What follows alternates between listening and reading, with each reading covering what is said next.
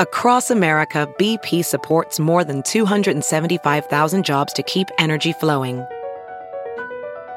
Jobs like updating turbines at one of our Indiana wind farms and producing more oil and gas with fewer operational emissions in the Gulf of Mexico. It's and, not or. See what doing both means for energy nationwide at bp.com slash investing in America. King Charles and Queen Camilla are turning Americans off. Prince Harry is back in his element, and William and Kate join a Right Royal podcast. I'm Jack Royston, Newsweek's chief royal correspondent, and this is Newsweek's Royal Report. Hello, listeners, and welcome to the show. Now, if I asked what age groups King Charles and Camilla might be most popular with in America, what would you say? The reason I ask is that I personally was quite surprised by the result of a new Newsweek poll. This was conducted by Redfield and Wilton, who we do our polling with, and it showed that the Queen Consort is actually more popular with Gen Z in America than her own generation. So in Britain, it's the opposite. In Britain, Charles and Camilla are way more popular with old people than young people, and we're going to talk about more on that in a minute. But for now, basically, there was a huge coronation bounce for them in May.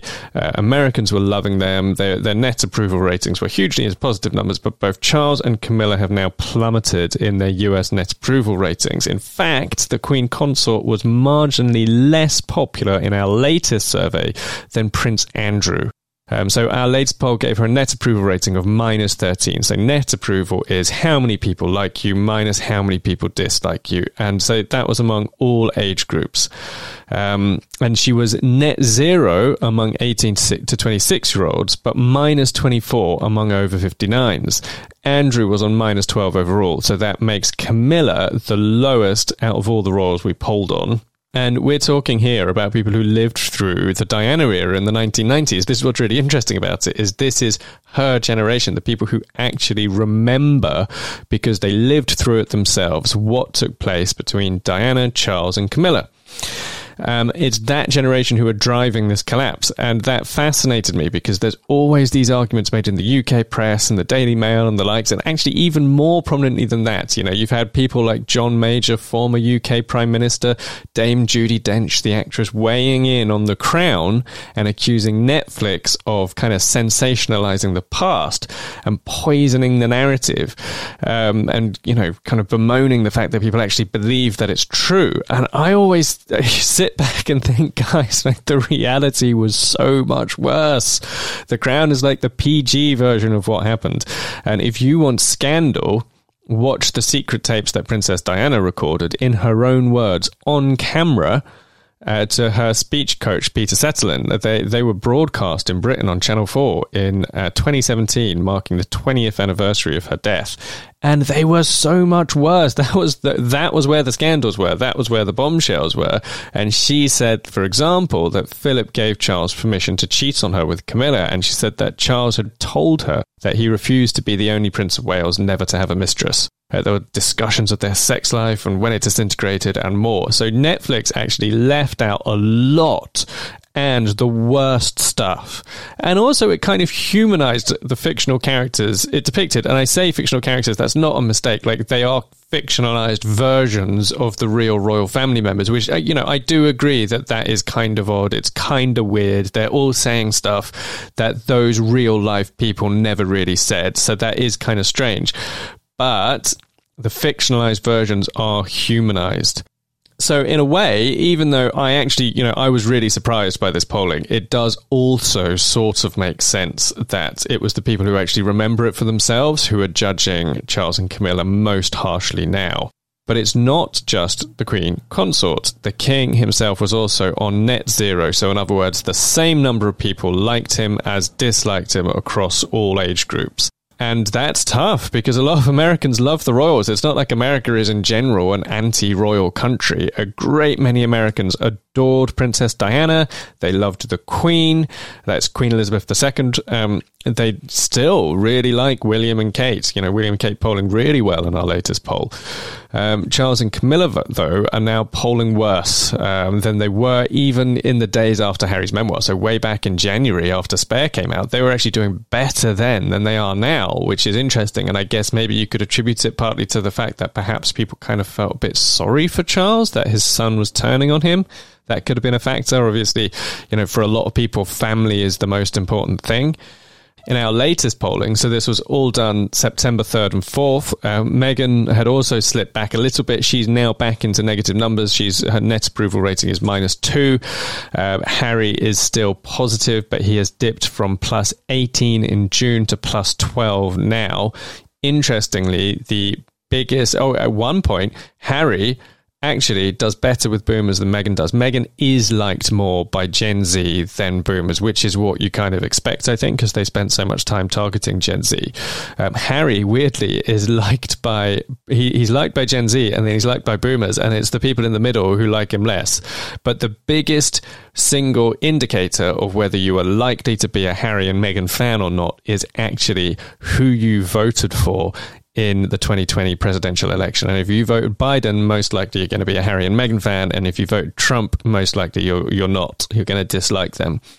The other royals, interestingly, don't don't kind of hit that political divide quite so uh, quite so acutely. In Harry and Meghan's case, it's it's really clear, and other royals are kind of are less divisive along political lines. Like they'll pick up fans among the Democrats, they'll pick up fans among Trump supporters, and it you know it it, it mixes and matches. Um, but the other take home, really, I think, from the Harry and Meghan um, aspect of the polling is that their summer charm offensive hasn't quite cut through yet. Now, this doesn't mean it won't. In fact, I think it generally does take quite a long time for the impact of of events that take place to manifest in polling. But obviously, you know, they got some really good publicity out of going to Beyonce. There were some really great videos of them looking like they were having a good time.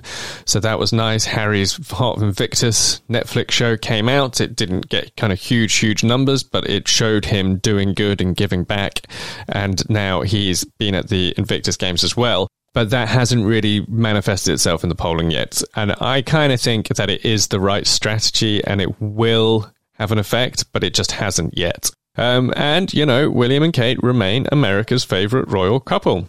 Living royal couple, anyway. Um, the Prince of Wales was on plus 28 and the Princess was on plus 33. So that's some good news for them. Um, so some hope there for monarchy, uh, looking to the future, to the next generation, but there are also some other major problems brewing for King Charles on a global stage as well as back home. So I mentioned earlier, well, they're more popular among uh, younger Americans than older Americans. In Britain, it's the other way around. And 52% of Gen Z Brits don't like Charles, according to a new survey by YouGov. Uh, so, interestingly, in May, there was another poll that suggested 51% of the same age group, 18 to 24 year olds, felt the monarchy should pay slavery reparations. And I say that because Caribbean nations are preparing to bypass the British government and go straight to the royals to request reparations.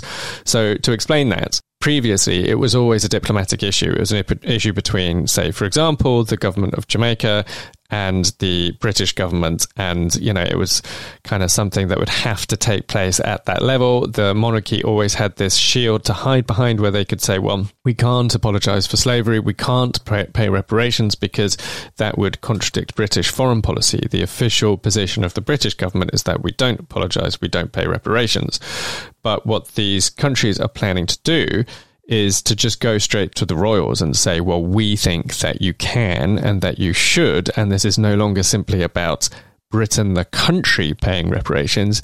Individual institutions ought to take matters into their own hands and use their own money to pay. So one of those countries is Grenada, and a senior figure within the uh, reparations commission there spoke to the Telegraph and said that they are planning to do exactly that and go straight to institutions, not just the monarchy, the Church of England, and others as well. But certainly the royals too. Jamaica has also been talking about presenting the king with a petition calling for reparations. So, Charles has for a while now been sitting on this kind of time bomb that the younger generation don't like him very much. And the older generations love him so much or love the monarchy so much that it's easy to miss it when you look at the polling of all age groups. It only really stands out when you break it down and look at that 18 to 24 year old age bracket. And in that respect, it might be tempting for the palace and tempting for Charles to just ignore this issue or to assume that young people will change their minds as they get older. You know, it's the, the kind of received wisdom is that people grow more conservative the older they get but there is nothing particularly indicating that that's what's going to happen. There, I've mentioned on this podcast before, there has been some research recently suggesting that actually, so not Gen Z, but the generation above millennials are already bucking that trend. They are not getting more conservative as they get older, perhaps because they lived through the 2008 financial crash. And so they have this experience of financial hardship, which is really shaping a different worldview for them. So if Charles ignores this, he could wake up in 20 years' time when he gets towards the end of his reign and find that it's disintegrating around him and that actually what was 18 to 24 year olds don't like Charles becomes, well, they're now going to be kind of 38 to 45 year olds. And if the generations that follow feel the same way, then you're going to have a situation where monarchy has become a divisive issue. And as soon as monarchy is divisive and controversial, it ceases to perform its core function because the reason Britain has a monarchy in the 21st century is it, because it's supposed to unite people and give them a space within which they can feel patriotic and proud and engage in British history without having to engage in the kind of the mud fight of party politics. So Labour hate Tories, Tories hate Labour, and it will always remain the case. Democrats hate Republicans, and Republicans hate Democrats, and it will always be that way. The monarchy is supposed to be the space where everybody can get together and just feel happy and positive and, you know, fantastic job done. So the minute it becomes divisive and controversial, something has already been lost. So um, what's Charles going to do? Well, he has, through Historic Royal Palaces, which is a kind of independent charity that's hardwired into monarchy, but technically independent. So, through Historic Royal Palaces, he has backed some research into the monarchy's links to slavery, which is kind of doing half of something the question still remains what do you actually do once the research is completed? Like, let's say the research comes back and says, well, the monarchy has all these things to slavery. What happens next? Does that mean you pay reparations?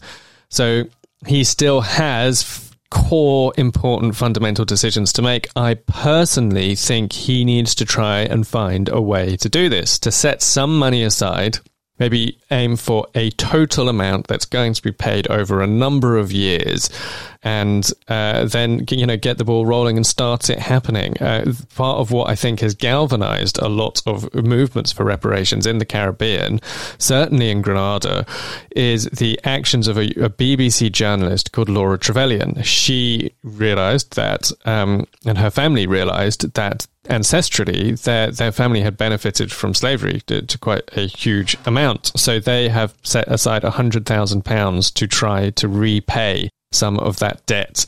And this is the trouble for monarchy is that the whole point of how the royals actually do their day perform their day-to-day function outside of the coronations and the jubilees is about doing the right thing, being seen to do the right thing and leading by example.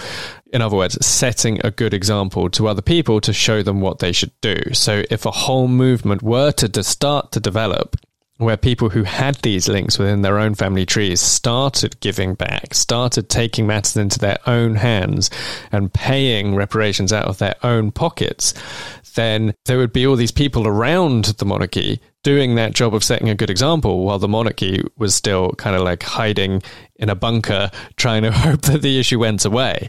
So if you leave it so late that you are dragged kicking and screaming into doing it anyway, then you look terrible. What's much better is if you can see the writing on the wall, act early, get ahead of it, and then you can actually turn it into a PR boost. It is a PR benefit to get ahead of the wave and be one of the first. Whereas devastating from a PR point of view to hold out for ages and ages and ages and ages and ages and ages and ages and then have to cave and admit you were wrong all along. So my view is that they should read the writing on the wall and get ahead of this early so that they can actually come out looking like the good guys. But it is a bind for Charles because, you know, he's he needs to win back that younger generation, but also if he were to do this, the boomer generation will hate it in Britain. They will hate it and it will cause a massive and very toxic debate and it will be condemned uh, among the media commentariat as well on, on you know channels like GB News which has been compared to Fox uh, in America will be dead against it as well as some high profile public figures. I think Piers Morgan is on record saying he doesn't believe uh, uh, that it should that it's Charles's fault or that he should be held responsible for it. And as if all of that wasn't enough, uh, there is a new crisis on Charles's doorstep, um, which kind of, sort of, doesn't directly involve him, but does kind of indirectly involve him, which is that at his coronation, the police were quite heavy handed and they arrested a bunch of people, including a whole chunk of whom who they just had to release and let go without charges because those people had done nothing wrong. Now, crucially, among that group were a number of anti monarchy protesters from an organization called Republic, which is Britain's kind of leading anti monarchy campaign group and they had contacted the police in advance to tell them they were going to stage a demonstration. There had been discussions with the police about where it would be and when it would be, down to what would be written on the placards at the demonstration. They actually told the police what the what the placards or what the banners were going to say.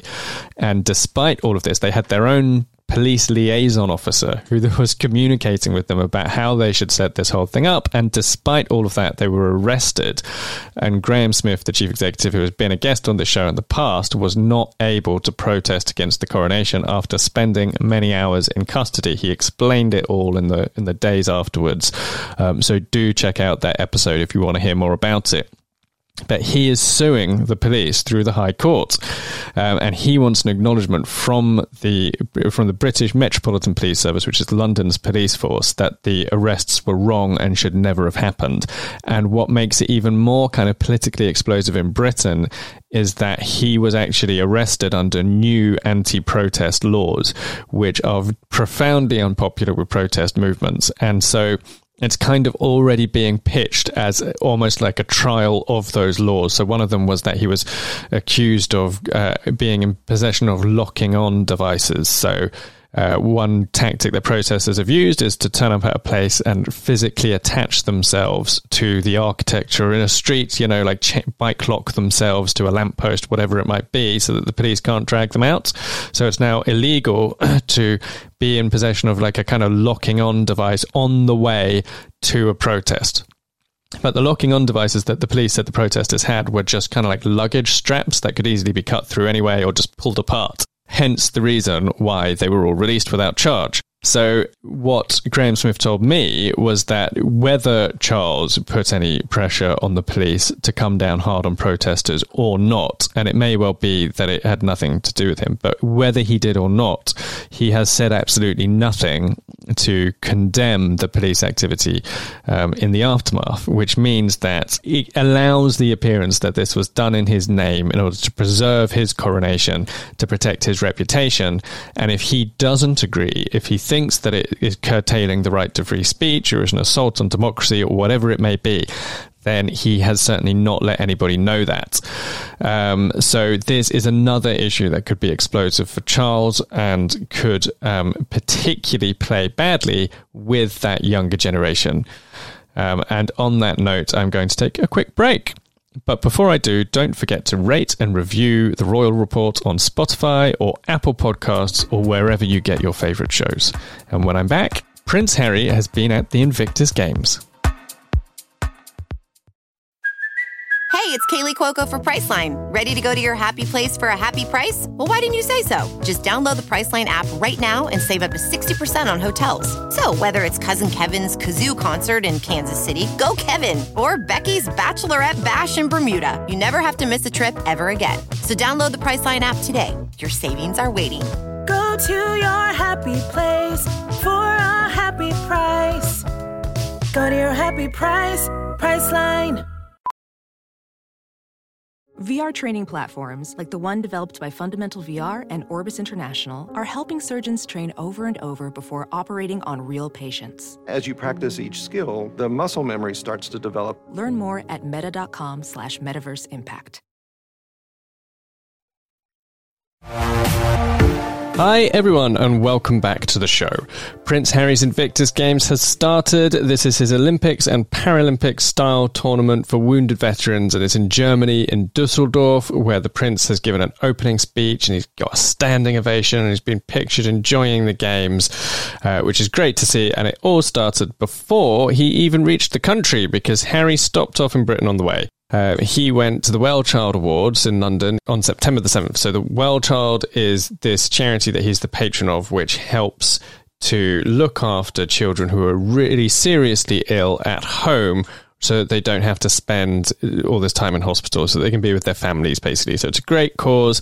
And it, because it was the day before the anniversary of the queen's death he gave a speech where he paid tribute to his grandmother. And he said as you know i was unable to attend the awards last year as my grandmother passed away. As you also probably know, she would have been the first person to insist that I still come to be with you all instead of going to her, and that's precisely why I know exactly one year on that she is looking down on all of us tonight, happy we're together, continuing to spotlight such an incredible community.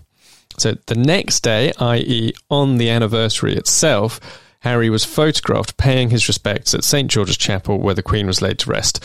Um, and we don't think that he saw his father, uh, who was up in Scotland, or his brother, who was um, at a chapel in Wales, um, before he headed on to Germany. Um, but there in, in Dusseldorf, he gave another speech at the opening ceremony of the Invictus Games.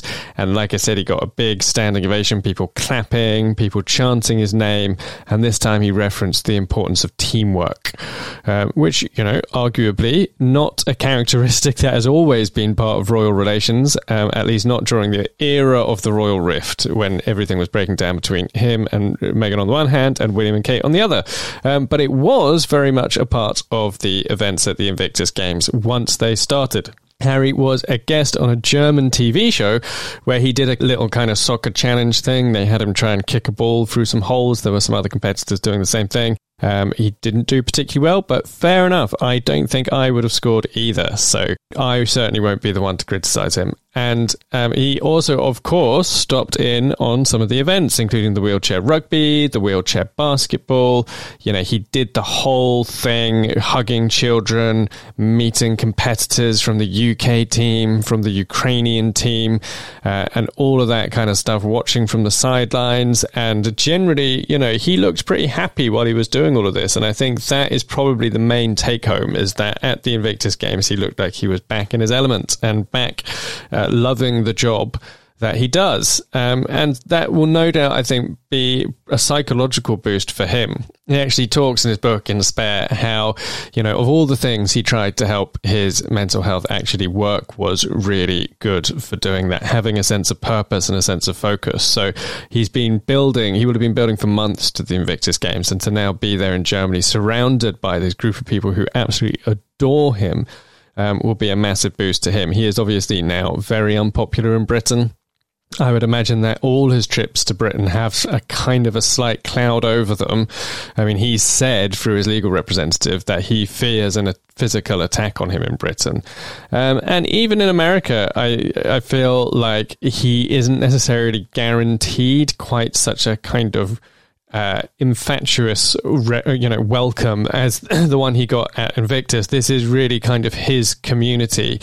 Um, so I think that would have been great for him. It might well also have a positive impact on public opinion too. I mean, he, you know, he has a very, very long way to go to pull himself back to anything even you know remotely uh, reminiscent of popularity among the British public. He is very firmly disliked in Britain, but he is, as I said earlier, doing better in America. And so, if Americans are keeping an eye on this, if they are watching it, then this is Harry doing what he does best.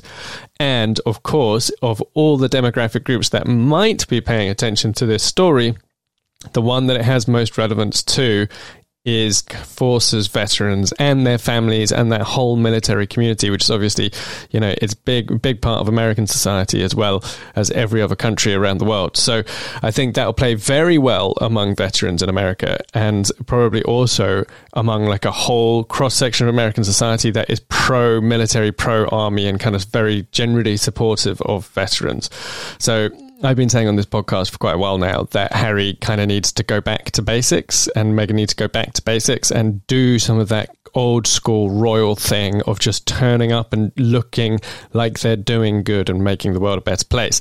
And Meghan, of course, has gone to Germany to be at Invictus with Harry. She arrived today and she's been to like a party for competitors and their families.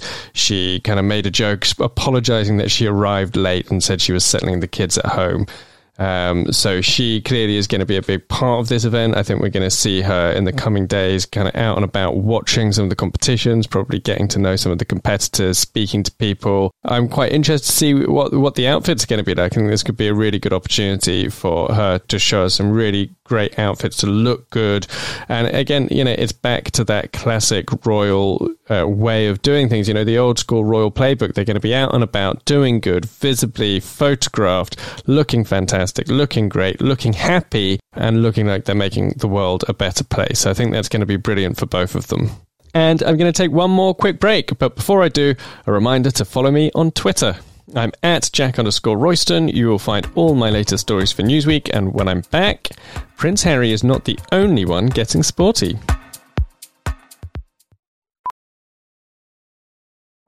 As a professional welder, Shayna Ford uses Forge FX to practice over and over, which helps her improve her skills. The more muscle memory that you have, the smoother your weld is. Learn more at meta.com slash metaverse impact.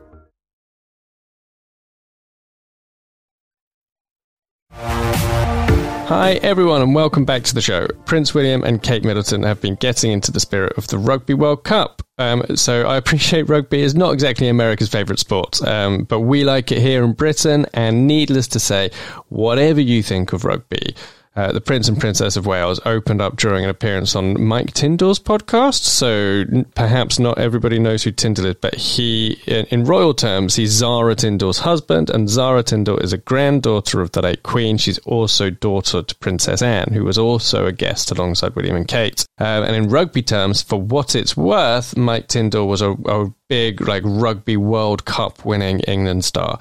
Um, who now hosts this podcast, The Good, the Bad, and the Rugby. Um, Prince William revealed that he wants to teach their children to be good losers, which is such a hard skill for kids, you know, um, especially when they're young. Obviously, they all want to win, and it feels so unfair when things don't go their way. But that's life. It's an important life lesson, and you've got to learn at some point. It's also, you've got to think, it's an important life lesson for royal kids because I bet you there is a lot of letting George, Charlotte, and Louis win.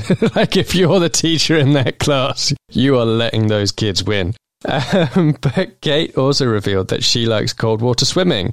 Um, the colder, the better, she says, and she does it at night. Now, cold water swimming it seems to be huge to me. I actually did it for the first time pretty recently, and I have to say I loved it. You get such a buzz out of doing it. I had such a buzz when I came out of the water. Luckily, into a sunny day, um, so obviously it wasn't as cold as some people do it, where it's like actually you know virtually freezing temperatures. But I kind of also picture a nervous Prince William flying overhead in his old search and rescue co- helicopter from his days as a pilot, just making sure nothing goes wrong, which probably he doesn't do in real life. But I feel like maybe that's what he would like to be doing. I would certainly, like at night, be kind of thinking, like, I really hope nothing goes wrong here, guys.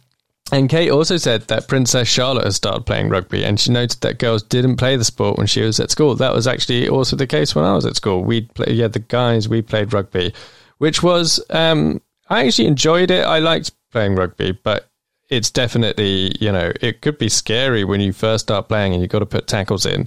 So um, hopefully, Charlotte's enjoying it. I'm sure they won't be doing contacts yet. I'd imagine they'll be doing some kind of like tag rugby. Um, also, interestingly, she has played beer pong with Mike Tindall, who said she's very competitive. So that would have been an interesting thing to see.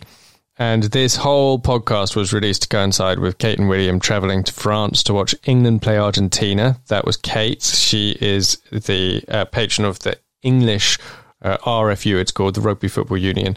Um, and then William, who is uh, patron of the corresponding Welsh rugby governing body, uh, he saw Wales play Fiji in the Rugby World Cup. Uh, so this is all the group stages, so really early on. Both sides won. William's presence kind of controversial in a way, a little bit, because he didn't go to Australia for for the final of the Women's uh, Football Soccer World Cup. Uh, England lost, sadly, but had they won, you know, that would have been their first World Cup win since the men won in 1966, and England would have gone absolutely bananas. They would have got so uh, excited, the whole country. So I have to say, I don't think there was a huge amount of resentment about William turning up to support Wales. I think it really is more the other way around. People just really wanted him in Australia, watching watching the teams called the Lionesses. I think they wanted him there, watching the Lionesses, um, proving, demonstrating, showing people that the women's game is as important as the men's game. Because really, you can say anything. You know, you can say anything with words. Everybody knows that you can get in front of a camera and say whatever you want, but your words only have meaning if you kind of live by them. And that's what living by them really means. It means going out to Australia, as I'm sure he would have done if it had been the men's team. But I think I've spoken about that before, and it, there is no need to get bogged down in it now. So I will just simply say that I think we're going to see more of William and Kate in the Rugby World Cup, and fair enough, long may it continue. And that is it for this episode of The Royal Report. Be sure to join me every week when I visit the latest royal headlines, embark on some royal deep dives, and riff on all things royal. Until next time, I'm Jack Royston. Thanks for listening, everyone, and a curtsy to you all.